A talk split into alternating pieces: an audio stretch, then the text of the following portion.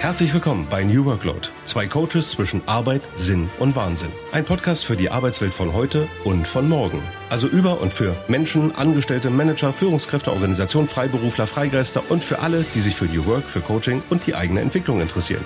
Wir wünschen aufregende Erkenntnisse, einen hohen Wirkungsgrad und gute Unterhaltung.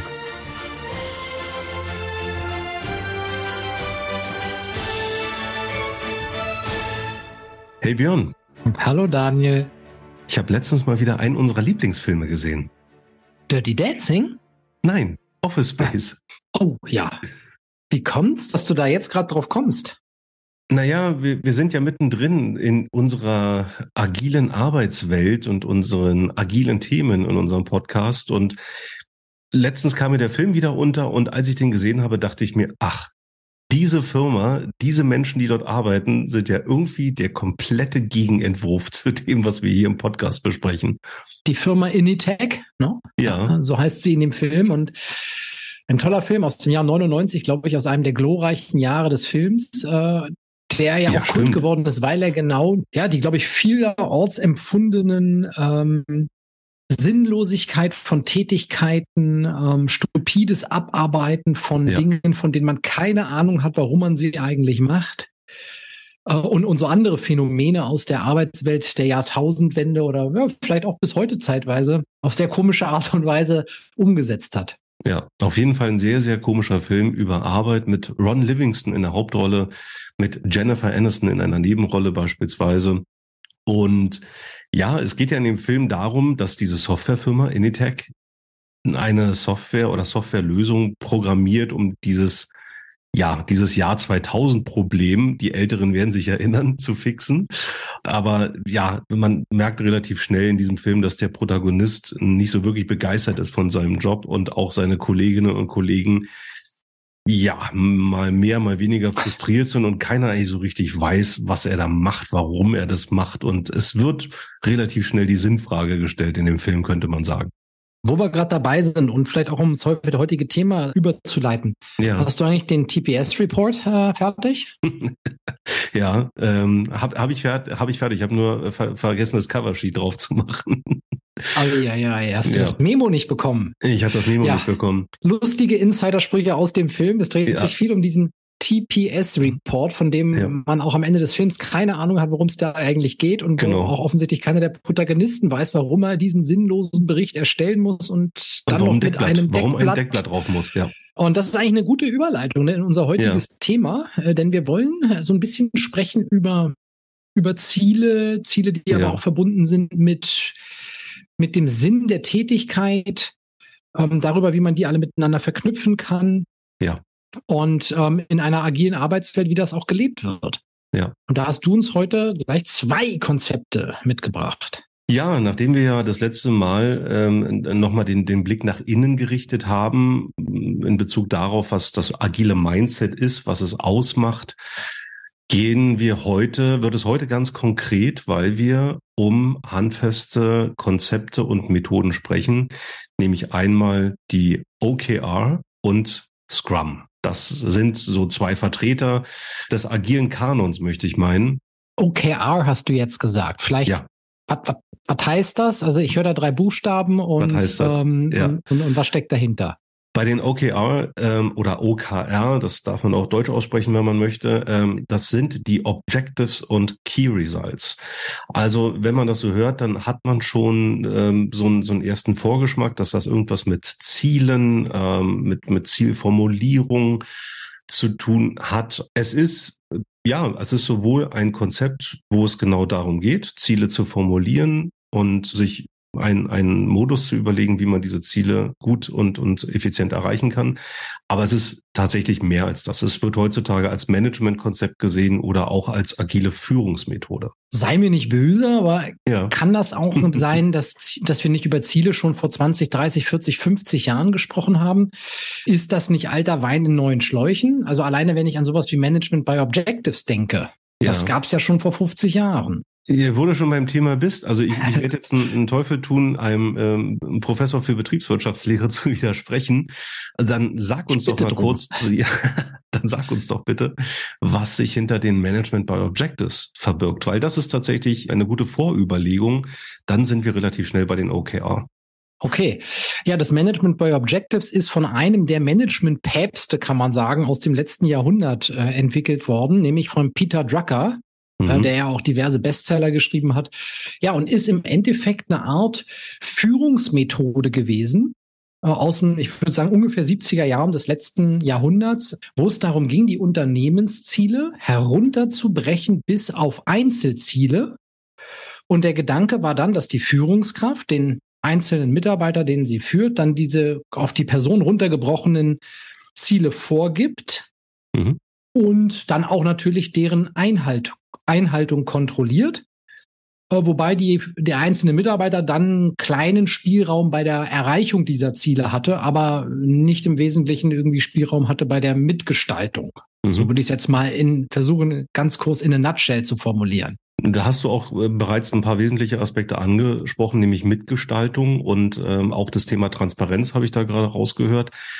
Und da können wir jetzt tatsächlich die Brücke schlagen zu unserer Folge 5, wo wir eben über agiles Mindset und eben diese Geisteshaltung gesprochen haben. Ähm, OKR äh, zeichnen sich dadurch aus, dass man tatsächlich mit einer anderen Haltung, mit einer anderen Perspektive daran geht und das Thema Ziele wahrscheinlich transparenter äh, denn je äh, lebt und auslebt und äh, gerade im Vergleich zu, zu den Management by Objectives, wie du sie gerade beschrieben hast. Ich knüpfe mal an die Historie an, weil du hast eben schon ähm, vom, von der Mitte des vorherigen Jahrhunderts und von Peter Drucker erzählt. Äh, die OKR sind maßgeblich mitgestaltet worden von Andy Grove, der in den 70ern bei Intel gearbeitet hat und dann hat sich dieses Thema weiterentwickelt, also gerade in dieser Tech-Welt über jemanden äh, wie John Doerr, der dann bei Google maßgeblich für die Einführung, Umsetzung, erfolgreiche Umsetzung von OKR gesorgt hat. Und man hat sich sicherlich an den Management by Objectives orientiert, aber eben dann doch vieles anders gemacht. Also du hast es ja eben schon gesagt, ähm, bei den bei den Management by Objectives äh, nennen wir sie MBO. Da ähm, gibt es sehr direkte Zielvorgaben, wohingegen bei den OKR es darum geht, eigentlich eher eine kollaborative Definition von, von Zielen zu finden. Und da sind wir dann auch bei, bei zwei sehr unterschiedlichen Managementrichtungen, nämlich einmal Top-Down, wie es üblich, üblicherweise bei den MBO der Fall war. Und äh, bei den OKR lebt man beide Richtungen, also Top-Down und Bottom-Up. Das bedeutet, natürlich müssen Ziele irgendwo auf einer Management-Ebene, auf einer Leitungsebene formuliert werden, aber sie dürfen eben halt auch zurückgespielt werden oder auch Ziele, die auf Team oder auf der Abteilungsebene ähm, formuliert werden, die wirken quasi dann auch nach oben in Richtung der, der obersten Management-Ebene. Hm, Transparenz, das war auch ein äh, Aspekt, den wir eben ähm, besprochen haben. Also ähm, OKR, da geht es wirklich um eine sehr, sehr transparente Messung, eine sehr trans also erstmal eine sehr transparente Formulierung, dann aber eben auch eine sehr transparente Messung und ähm, ja auch Diskussion von Zielen. Das im Grunde genommen über alle Hierarchieebenen. Da sind die MBO in ihrer ursprünglichen Form sicherlich deutlich intransparenter gewesen. Hm, wo wir ja auch in vorherigen Folgen schon so ein bisschen über die modernen Rahmenbedingungen der, der Arbeitswelt oder überhaupt der Welt als solches gesprochen haben und auch gesagt haben, agiles Arbeiten bedeutet ja in erster Linie anpassungsfähig zu sein und äh, reaktionsschneller zu sein. Auch hier ähm, haben die OKR eine andere einen anderen zeitlichen Ansatz, als es die MBO äh, hatten. Bei Management by Objectives war es mehr, war es häufig so eine, so eine Jahressicht, die man hatte, so als Planungszeitraum, äh, vielleicht auch halbjährliche Zyklen. Bei OKR sind es klassischerweise Quartals basierte Zyklen. Also man hat deutlich kürzere Umschlagzeiten, könnte man sagen, was Ziele angeht. Das mal so ein bisschen beide Strömungen ähm, gegenübergestellt. Ich glaube, da wird schon, werden schon wesentliche Unterschiede klar zu mhm. eben dem geistigen Vorläufer der OKR. Also jetzt mal übertragen auf unser Office Space Beispiel, äh, wo ja jeder der Mitarbeiter, insbesondere auch der Protagonist, ständig irgendwelche TPS Reports erledigen musste. Ja.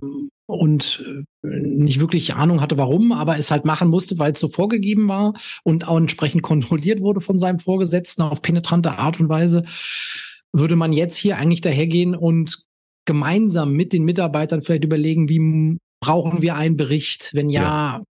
was soll der enthalten? Um, ähm, und das dann über auch Hierarchieebenen oder unterschiedliche ähm, Abteilungen, Organisationseinheiten abstimmen und vernetzen miteinander, mhm. um so zu einem Zielgerüst zu kommen, ähm, wo dann eben auch entsprechende ähm, ja, Ergebnisse kommuniziert werden können, mhm. ähm, die für alle Relevanz haben. Ne?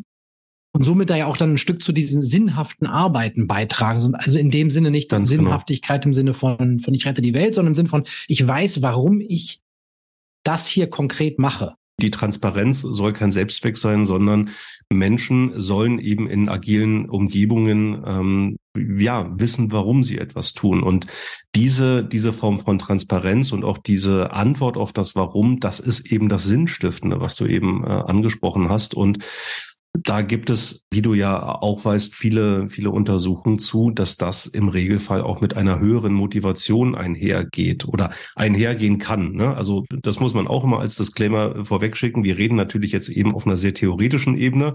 Es ist mhm. natürlich immer die Frage, wie wird sowas nachher praktisch umgesetzt und in einem Unternehmen gelebt? Wie ähm, passt das auch in die Unternehmenskultur? Da sind natürlich noch ganz, ganz viele Stolperfallen äh, auf dem Weg zu einer erfolgreichen Umsetzung.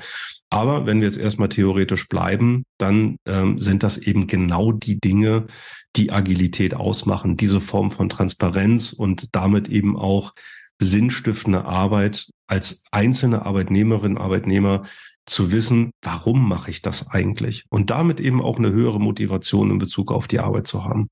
Ja, mir erscheint, dass das auch ein guten Beitrag darin leisten kann, noch so zwei andere Punkte zu unterstützen, die im Kontext agiler Arbeit ja oft relevant werden. Äh, und das eine ist, dass ja auch ein Stück weit mehr Entscheidungen auf unterschiedlichen Hierarchieebenen getroffen werden. Mhm. Also der Mitarbeiter auf der untersten Hierarchieebene in Anführungszeichen, ähm, der äh, hat mehr Entscheidungsspielräume, als das jetzt vielleicht bei unserer Initech-Firma war, äh, mhm. wo, wo man eigentlich nur das gemacht hat bei Management und bei Objectives, was die Führungskraft vorgegeben hat. Ja. Und als Grundlage für Entscheidungen brauche ich ja auch Informationen und brauche Klarheit darüber, ne, was was muss ich machen, damit ich eine, ähm, damit ich diese Entscheidung treffen kann? Wofür mhm. treffe ich diese Entscheidung? Welchem Ziel dient sie? Ja. Das ist ja auch ähm, ein, ein Merkmal von, von agiler Arbeit, dass die Verantwortlichkeiten unter Umständen ein Stück geteilter sind. Mhm. Und überhaupt der Gedanke, dass die Verantwortung für das, was man tut, auch am Ort des Tuns sein soll. Ja. ja. Und auch dafür brauche ich ja wieder Verständnis darüber, wozu mache ich das, welchen Zielen dient das und nur mhm. dann kann ich ja auch entsprechend plausible Entscheidungen treffen. Lass mich noch eine, eine Ergänzung dazu machen, weil du äh, eben von Selbstverantwortung ähm, oder auch eben einer Umverteilung von Verantwortung gesprochen hast. Ganz, ganz wichtig ist eben auch eine veränderte Fehlerkultur, dass man heutzutage viel, viel toleranter gegenüber dem, dem Scheitern sein sollte und eine ganz andere Fehlerkultur etablieren sollte. Es gibt diesen schönen Satz, fail fast to succeed earlier. Also, dass man wirklich eine Fehlerkultur in den gesamten Prozess eben mit integriert und dass diese hm, weil Menschen machen nun mal Fehler, ja, diese soll man aber tatsächlich als Chance begreifen und äh, zusehen, dass man aus diesen Fehlern schnellstmöglich lernt und dann in Zukunft diese vermeidet und eben erfolgreicher ist. Das ist wahnsinnig wichtig, um so etwas wie eine ähm, verteilte Verantwortung oder eben äh, Menschen stärker in dieses Prinzip der Selbstverantwortung zu führen. Dafür ist es absolut wichtig, dass man ja einfach eine andere Fehlerkultur hat als sie. Da sind wir dann wieder äh, bei den MBO und früheren Zeiten, als es vielleicht Mitte äh, des, des letzten Jahrhunderts der Fall war. Ja, wobei da muss ich jetzt dann doch noch mal den, der, den sich in mir riegenden Widerstand äh, hochbringen. Ich ja. verstehe meine zu verstehen, was du, was du sagst. Und ich glaube, das ist auch ein entscheidender Punkt insgesamt, was, was die Arbeits, Arbeitsumfeld angeht. Aber gleichzeitig würde ich sagen, es ist so, die, es ist auch eine Frage, über welche Fehler reden wir. Na klar. Ja. Also du hast ja auch gerade dieses Zitat gebracht. Ähm, da geht es ja vor allem auch um Produktinnovationen. Ne? Also ja. lasst uns was ausprobieren. Okay, hat nicht funktioniert. Nächste Idee. Mhm. Na, und nicht ja. erst, wir bauen den Prototypen sechs Jahre und gucken mal dann, ob das funktioniert. Das mhm. sind, ne, also in, in dem Sinne, äh, wohingegen natürlich so die Fehlertoleranz äh, an anderen Stellen eventuell auch andere Grenzen haben kann. Ne? Also mhm. Also wenn es wenn es darum geht, ähm, gesetzeskonform zu handeln, äh, ne, dann sage ich natürlich auch nicht en passant so, ach naja gut, das hat er halt mal vergessen. Sondern, oder ja. auch da bleibt, wird der Mensch immer Fehler machen, aber ja. ich bei mir regt sich so ein Teil immer, der sagt so bei dieser Fehlerkulturgeschichte, ja, eingeordnet.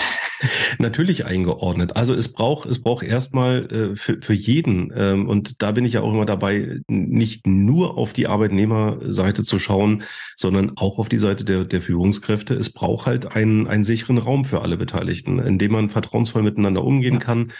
Ähm, und natürlich sollte die Fehlerkultur nicht dazu führen, dass vielleicht nachher bei irgendeinem Produkt äh, äh überlebensnotwendige Dinge äh, vergessen worden sind. Das nicht. Ähm, denk, denken wir es mal mehr so in die Richtung von, man hat vielleicht Ziele, die sehr, sehr ambitioniert sind und wo man vielleicht, wo es ein gewisses Restrisiko gibt, dass man das in einem gewissen Zeitraum nicht erreicht. Das geht ja in die Richtung, ähm, Google hat mal dieses Prinzip der Moonshots äh, formuliert. Also dieses äh, Shoot for the Moon, also wir, wir, wir zielen mal auf den Mond, ja, das ist, das ist das super ambitionierte Ziel und wir gucken mal, wie weit wir kommen. Und das ist ja so ein bisschen dieses, dieses Google-Prinzip. Ich lasse es mich mal an ähm, ganz konkret an Beispielen erklären. Was ist ein Objective? Was ist ein Key Result? Ein Objective ist erstmal eine qualitative Beschreibung, wohingegen die Key Results wirklich die quantitativen, also die messbaren Metriken sind. Und das mache ich am Beispiel von Google auch gerne konkret. Ein Objective war, entwickle den besten Webbrowser der Welt. Und ein Key Result war 20 Millionen wöchentliche aktive Nutzer bis Ende 2008. So ist Chrome gestartet. Also nach diesem Prinzip, nach diesem Prinzip der Zielvorgabe, Zielerreichung, äh, wurden Objectives und Key Results für die Entwicklung des Browsers Chrome entwickelt. Und was soll ich sagen? Ich glaube, in den ersten zwei Jahren ist man kolossal gescheitert an der Erreichung dieser Ziele. Und ich glaube, dann ab dem dritten Jahr ging es tatsächlich durch die Decke. Äh, Ob es bis zum Mond gereicht hat, weiß ich nicht. Aber ähm, auf jeden Fall waren die, waren die ersten äh, Zielvorgaben sehr, sehr ambitioniert. Da ist man dann eben auch ein Stück weit gescheitert. Aber wichtig war eben dieses Trust the Process Prinzip, dass du versuchst, aus diesen Fehlern, aus diesen Rückschlägen, aus dieser Nichterreichung zu lernen und regelmäßig in kürzeren Zyklen, Quartalsebene, kritisch zu unterfragen, woran hat es gelegen? Wo müssen wir dran arbeiten? Was müssen wir vielleicht von einer anderen Perspektive sehen, einordnen? Und ähm, so ist man dann tatsächlich über einen etwas längeren Zeitraum wirklich erfolgreich geworden, am Beispiel Chrome. Ja, was, was mich nochmal interessieren würde, ist, ähm, wie implementiert man denn nun praktisch so OKRs? Ähm, oder andersrum gefragt, was muss ich tun, um damit zu scheitern? Allem voran sollte man als Unternehmen eine Idee davon haben, warum man das eigentlich alles macht. Mit anderen Worten, man braucht eine Vision. So, jetzt gab es mal einen Ex-Bundeskanzler, der gesagt hat, wer Visionen hat, der solle zum Arzt gehen. Aber eine Vision im unternehmerischen Sinne ist ja auch eine sinnstiftende, ähm, allumfassende Formulierung, warum man eben dieses Wagnis eines Unternehmens eben angeht und warum man, warum man das alles macht. Daraus abgeleitet kann man sicherlich etwas längere, länger formulierte Missionen ableiten. Also wir wollen innerhalb der nächsten drei bis fünf Jahre dies und das und jenes erreichen. Und dann kommen eben die Objectives ins Spiel. Und da sollte man tatsächlich ganz oben in der Unternehmensführung anfangen und abgeleitet aus Vision und Mission, wie ich es eben äh, formuliert habe, sollte man sich Gedanken machen, gut, was sollten wir im kommenden Quartal erreichen, Objective, und wie gelingt uns das? Key Results. Und das fängt man eben an. Es gibt ähm, gewisse Daumengrößen, was, was die Anzahl von Objectives und Key Results eingeht. Das äh, würde jetzt zu weit führen. Aber die fängt man an zu formulieren. Und dann formuliert man diese auf Teamebene beziehungsweise auf Abteilungsebene bis runter zur einzelnen Mitarbeiterin, die für sich eben auch Objectives und Key Results äh, formulieren kann. Und wie auch schon angedeutet, im Optimalfall kaskadiert das durchs gesamte Unternehmen. Das ist also nicht nur eine reine Top-Down-Geschichte, sondern eben auch Bottom-up. Ähm, das erfordert natürlich auch gewisse Diskussionsprozesse innerhalb äh, des, des Unternehmens. Aber das ist immer so vom, vom, vom Grundschema her so der Ablauf, wie man so etwas einführen könnte. Also ich würde sagen, dann, dann fassen wir doch mal zusammen kurz, so als ja. Zwischenfazit. OKR oder OKR ist ein Konzept aus der agilen Welt, was sich damit äh, auseinandersetzt, mhm. Ziele mhm. zu formulieren, die kollaborativ entstehen, von unten nach oben, also bottom-up entstehen können, vom einzelnen Mitarbeiter ausgehend über Teams äh, in die Organisation wachsen können, genauso wie von äh, der Unternehmensleitung nach unten wachsen können. Mhm. Also sie dienen insbesondere auch dazu, Transparenz herzustellen über, Ziel, über Ziele, ähm, über die Prozesse im Unternehmen, ähm, was wiederum die Grundlage ist für Entscheidungsfindungen, für ähm, sinnhafte Arbeit und dafür auch Verantwortung übernehmen zu können äh, für die Arbeit, an der man eben dran ist. Ich habe mal gelesen, das finde ich sehr schön, es, es gibt drei wesentliche Funktionen beziehungsweise Wesensarten von OKR, nämlich eben OKR als Framework, dass man sozusagen eine einheitliche Sprache entwickelt, einen einheitlichen Syntax entwickelt, wenn es darum geht, eben über Ziele und Ergebniskennzahlen zu sprechen. Zweitens ein strategisches Bindeglied, also eben von einer Vision oder einer Mission, wie ich es eben formuliert habe, bis hin zur konkreten operativen Umsetzung. Und dann last but not least, dritte, äh, dritte Wesensart OKR, wirklich als agiler Prozess etwas Fortlaufendes, etwas sich Wiederholendes, was fest im gesamten Unternehmen verankert wird und immer wieder neu angestoßen wird. Ja, das klingt doch so, als hätten wir, hätten wir damit das, das Thema in der Kürze der Zeit ganz gut auf den Punkt gebracht. Genau, tief tiefer wollen wir an der Stelle gar nicht gehen. Aber wir haben uns ja in der letzten Folge bereits etwas vorgenommen, dass wir, dass wir Themenblöcke in unserem Podcast dann doch mal so ein ganz kleines bisschen voneinander trennen und abgrenzen. Und wie wir im letzten Podcast schon über den guten Friedemann Schulz von Thun gesprochen haben, mit einer Buchempfehlung, so wollen wir auch in diesem Podcast darüber sprechen, was haben wir gelesen, was äh, würden wir, was, was passt zum Thema oder es muss auch nicht zum Thema passen. Björn, wie lautet denn deine heutige Buchempfehlung? Du hast da was ganz Spannendes mitgebracht. Weil wir uns ja heute auch zwei Konzepte angeguckt haben oder angucken werden, auch noch aus der agilen Welt, ging mein Gedanke zu einem Buch, was ich schon vor längerer Zeit mal gekauft habe, und zwar von Bernd Österreich und Claudia Schröder, Das kollegial geführte Unternehmen, mhm. Ideen und Praktiken für die agile Organisation von morgen. Mhm. Und das sagt eigentlich schon alles. Es ist ein Sammelwerk, wo unterschiedlichste Methoden der Führung, der Organisation, der Entscheidungsfindung und so weiter gesammelt werden die die agile Arbeit unterstützen. Wunderschön auch strukturiert, wie ich meine, und ähm, sehr schön illustriert. Und das ist also ein Handbuch, was man ganz schnell nutzen kann, wenn man mal was ausprobieren möchte oder eine neue Entscheidungsmethode sucht, die jetzt einfach nicht mehr bedeutet, der Chef entscheidet, mal reingucken, was gibt's da ähm, und ausprobieren. Ne? Also auch da wieder so im agilen Sinne ähm, gibt's hier vieles zum Ausprobieren, zum, mhm. zum Reinschnuppern und ähm, auch zum Selbstumsetzen. Und ich habe da in äh, auch einigen Beratungsprojekten schon das ein oder andere Mal was rausgezogen. Also sehr spannend und sehr schön zusammengestellt. Ja, ich erinnere mich. Von dem Bernd Österreich hast du mir schon häufiger mal äh, Dinge empfohlen. Werde ich mir jetzt auch mal auf die Liste setzen. Insofern schon mal vielen Dank für diese Empfehlung. Nachdem wir uns jetzt gerade mit dem Thema OKR auseinandergesetzt haben, ähm, hattest du ja vorhin schon angesprochen, noch ein zweites Thema hier uns ja. heute anbieten zu wollen. Und du sprachst vorhin schon über kurze Zyklen immer wieder, auch bei den OKR, über ja. Ziele, die in kurzen Zyklen überprüft werden, angepasst werden. Ja äh, die auch iterativ geschehen, nicht? Also wo mhm. ich mir Stück für Stück mich vielleicht auch dem Mond nähere, wie Google es sagen mhm. würde. Und ja. äh, da ist ja vielleicht Scrum etwas, was da auch genau in diese Kerbe reinhaut, oder? Absolut. Also die, die Zyklen werden jetzt sogar noch deutlich, deutlich kürzer. Aber ich fange mal möglichst vorne an. Also Scrum wird immer auch so gerne als agiles Framework, als agiles Rahmenwerk bezeichnet. Ich sage gerne, Scrum ist eigentlich ein Regelwerk, mit dem ich Arbeit organisieren kann, mit dem ich, sagen wir mal, überwiegend, das ist so meine These, projektbasierte Arbeit organisieren kann.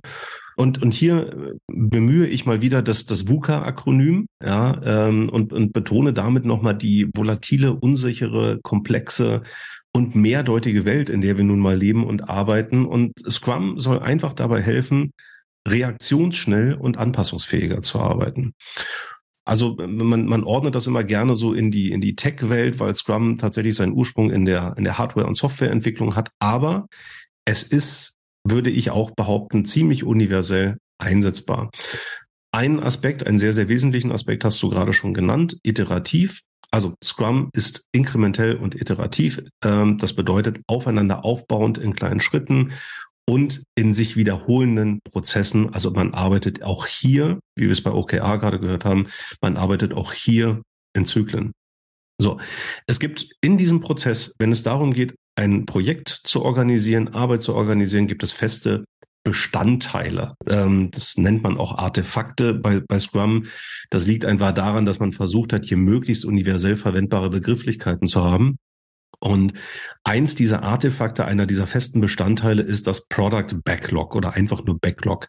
Das ist kann man sich als den großen Pool an Aufgaben vorstellen. Also man, man stelle sich wirklich vor, ein, ein, eine große Kiste und da schmeißt man alles an Aufgaben, die jetzt eben zu einem Projekt, zu einem Arbeitsbereich, Geschäftsbereich gehören, schmeißt man da rein und dann wollen die natürlich sortiert und priorisiert werden. Da kommt dann jemand wie der Product Owner ins Spiel, also ein Produktverantwortlicher. Ja, also es gibt feste Bestandteile in diesem Regelwerk und es gibt auch feste Rollen und eben eine davon ist der, der Product Owner und der, dessen Aufgabe ist es unter anderem, dieses Backlog, diesen großen Pool an Aufgaben zu sichten, zu pflegen und auch mit allen anderen Teammitgliedern in dem Scrum-Team klar zu kommunizieren. Also auch hier ist der Aspekt der Transparenz wahnsinnig wichtig, dass alle Beteiligten zu jedem Zeitpunkt wissen, wo stehen wir und woran arbeiten wir. Und du hast es eben gesagt, also auch hier wird, wird in Zyklen gearbeitet, ähm, in sogenannten Sprints, also in zeitlich festgelegten und sich immer wiederholenden Zeitabschnitten. Und in diesen Sprints werden diese Backlog-Einträge in, in gut verdauliche Häppchen sozusagen zerlegt, die sich eben innerhalb eines Sprintzykluses, das sind typischerweise 14 Tage, erledigen lassen. Und das, dann kommen wir zu einer weiteren Rolle in diesem Scrum-Team, das machen dann die Developer oder eben Entwickler. Wobei das hat eben dann tatsächlich nichts mit der, mit der Softwareentwicklung zu tun, sondern so nennt man dann allgemein die Menschen, bringen wir es auf den Punkt, die die Arbeit dann erledigen müssen. Am Ende eines solchen Sprints schaut man dann eben auf den Prozess, im, und zwar in inhaltlicher Hinsicht, das ist dann die Review und ähm, dann auch prozessual, das ist die Retrospektive. Also mit anderen Worten, man guckt sich den Prozess kritisch an und sagt, was haben wir inhaltlich geschafft und wie haben wir es geschafft oder möglicherweise auch welche Hindernisse, welche Widerstände gab es und die, wie sind die dann zu, zu ähm, bewerkstelligen und zu beseitigen. Und hier kommt dann der, der, die dritte Rollenfigur sozusagen ins Spiel, das ist der Scrum Master. Ja, das ist im Grunde genommen so ein bisschen der, der sehr auf die Prozessebene schaut und dann eben auch genau prüft, wie ist es gelaufen und wo muss man möglicherweise verbessern. Wow, das war jetzt eine Menge an Info. Ja. Ähm, ich muss mal an meine eigene Zeit noch auch in, in Konzerntätigkeiten zurückdenken, ja. äh, wo äh, es wahrscheinlich damals gut getan hätte, man hätte, ähm, man hätte mit Scrum gearbeitet, insbesondere wenn es um IT-Anwendungen geht. Denn, und da versuche ich das Ganze jetzt mal so ein bisschen an einem praktischen Be Beispiel aus eigener Erfahrung nochmal, mhm. wie für mich lebendig werden zu lassen. Damals war es immer so, wir haben da irgendwie aus Fachbereichssicht oder sowas, da hat man dann halt irgendwie gesagt, das brauchen wir jetzt hier an, ne? an die IT ja. quasi diese Softwarelösung oder so. Dann gab es ein riesen Meeting, da wurde ein Projektplan ausgesetzt, haben die das Ding gemacht und dann, okay, hieß es halt in sechs Monaten, ne, da, da ist es dann soweit. Mhm. Und in sechs Monaten hatten die dann was und man hat sich dann da hingesetzt und dann hat das nicht funktioniert und das wollten wir ja eigentlich gar nicht und da musste wieder riesig angepasst werden. Dann kam der, mhm. kamen die Mitarbeiter nicht mit der Softwareoberfläche klar und am Ende hat man halt enorm viel Geld verschleudert und Zeit dafür, dass man halt, dass die da was gebaut haben. Später hat man dann angefangen mit Scrum äh, zu arbeiten und ist dann dahergegangen und hat erstmal ne, gesagt, so, lass uns doch mal gucken, und jetzt versuche ich mal so ein paar Begriffe von dir aufzugeben, mhm. aufzugreifen, dass wir irgendwie in 14 Tagen, du hast ja so einen Sprint, 14 Tage, Mhm. Das war am Ende dieses schon mal eine, eine, ganz kleine Lösung, mit der ihr ein kleines Stück weiterkommt, schon mal fertig habt. Ganz genau. So ein ja. Inkrement, ne? Ein da, Produktinkrement. Ja, genau. Inkrementell, Inkrement, genau nennt man ja auch in anderen, also im, im, im Lean Startup nennt man das Minimum Viable Product. Ja. Ne? Also ein Produkt, was mich schon mal ein ganz klein was funktioniert, was mir schon mal ein bisschen weiterhilft. So. Mhm. Ich kann schon mal ne, einen kleinen Teil meiner Lösung habe ich schon mal, aber es ist noch nicht das Endziel sozusagen erreicht. Mhm. Und dann können die Leute das eben sofort testen und auch ein Feedback geben an das Scrum-Team, welches an der Software arbeitet. Die mhm. könnten dann zum Beispiel was verändern oder wenn alles super passt, ne, dann kommen die nächsten Wünsche und die werden ja alle in diesem Backlog gesammelt. Wir brauchen noch die Funktionalität und das sollte da am besten noch rein. Und irgendwann müssen wir das nochmal damit verknüpfen. Und dann wird den nächsten Sprint der nächste Baustein vielleicht ausgebaut. Mhm. Und nach 14 Tagen haben wir dann zwei Funktionalitäten, sage ich jetzt mal ganz banal. Ja, du hast eben schon einen ganz wichtigen Aspekt noch angesprochen, nämlich die Einbeziehung von Stakeholdern. Also das können mhm. eben interne Anspruchsgruppen sein, das können aber auch externe, sprich Kunden sein, die man im, im Rahmen eines solchen Sprints dann beispielsweise mit so einem Inkrement äh, äh, konfrontiert und sagt, guck mal, das haben wir jetzt gebaut, produziert, entwickelt. Was sagst denn du dazu? Und das ist genauso Teil dieses Prozesses. Und über, über das, was du eben besprochen hast. So man, es gibt ein Kickoff-Meeting und dann sagt man, in einem halben Jahr ist das dann bitte fertig.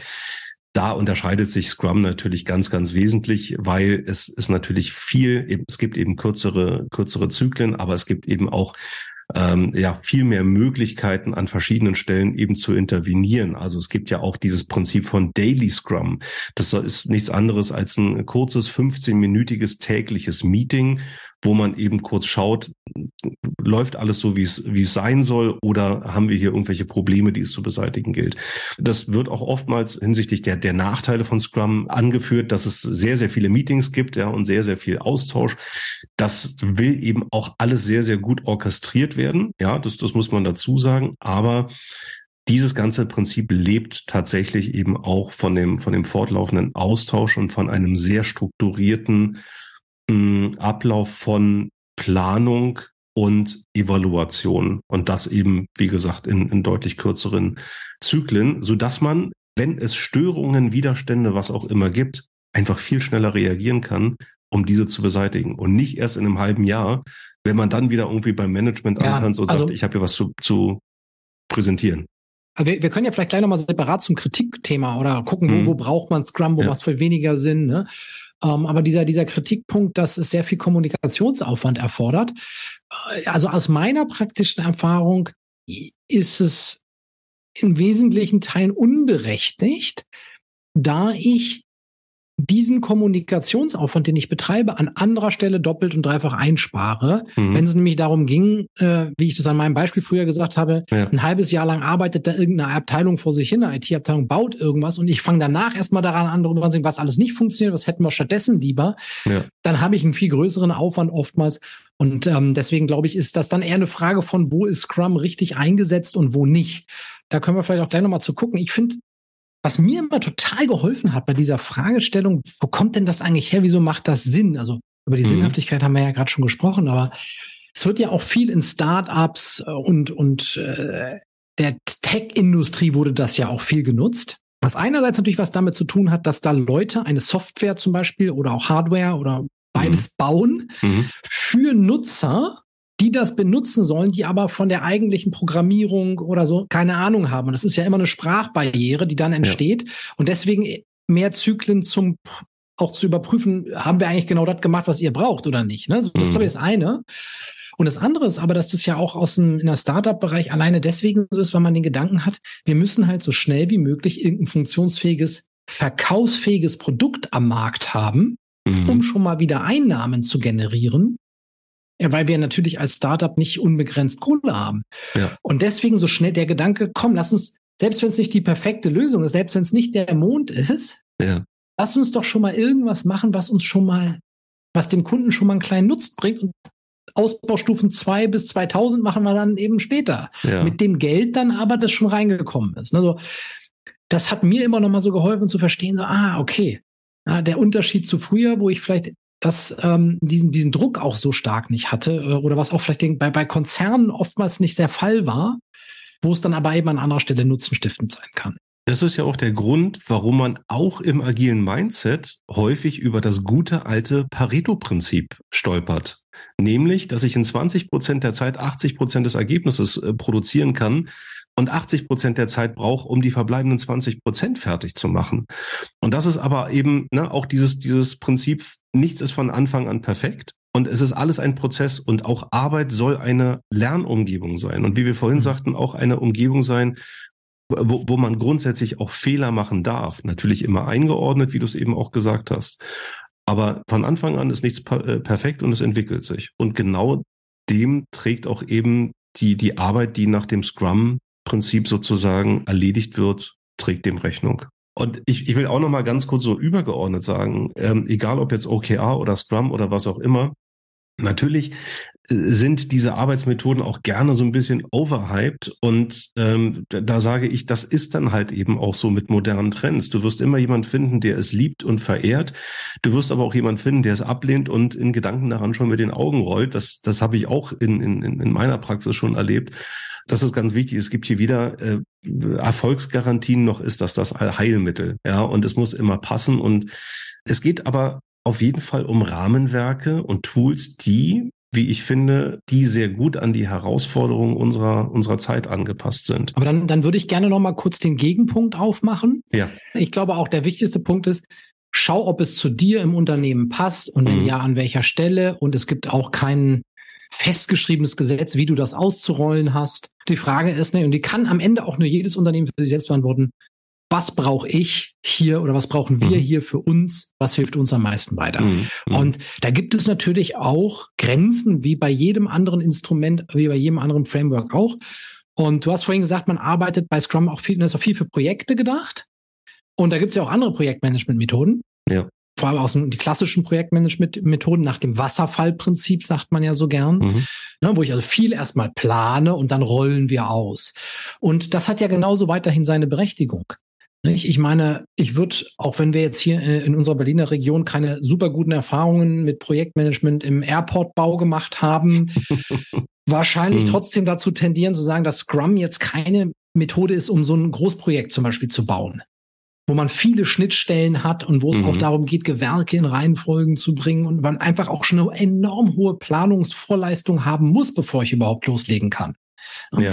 Da kann ich dann vielleicht in Teilbereichen einsetzen, aber so hat eben jede Methode auch ihre ihre Verwendung und ob das passt oder nicht, hängt dann vom, vom jeweiligen Unternehmen, von der Branche, von der Tätigkeit ab. Von der Tendenz her ist es so, dass Scrum ähm, eben besonders gut eben bei projektbasierter Arbeit äh, funktioniert, aber wahrscheinlich weniger gut bei reaktiver Arbeit. Also ein Beispiel, was mir so in den Sinn gekommen ist, äh, du solltest jetzt nicht anfangen, eine Notaufnahme irgendwie auf Scrum äh, mhm. zu, zu strukturieren, umzustrukturieren, weil das wird sich kaum sinnvoll organisieren lassen. Es ist halt reaktiv. Da, da kommen im wahrsten Sinne des Wortes dann eben äh, Fälle rein, die müssen bearbeitet werden. Und das kannst du ja nicht, nicht wirklich planen, mhm. sondern du, du reagierst halt die ganze Zeit. Aber hier kann man auch nochmal schauen, wenn es um längerfristige Aufgaben geht oder um Prozesse, wie kann man den Ablauf in einer Notaufnahme besser organisieren? Also so ein bisschen die Vogelperspektive auf diese Abteilung annehmen. Da möchte ich behaupten, kann man schon sich hier und da eben Elemente aus diesen agilen Frameworks nehmen,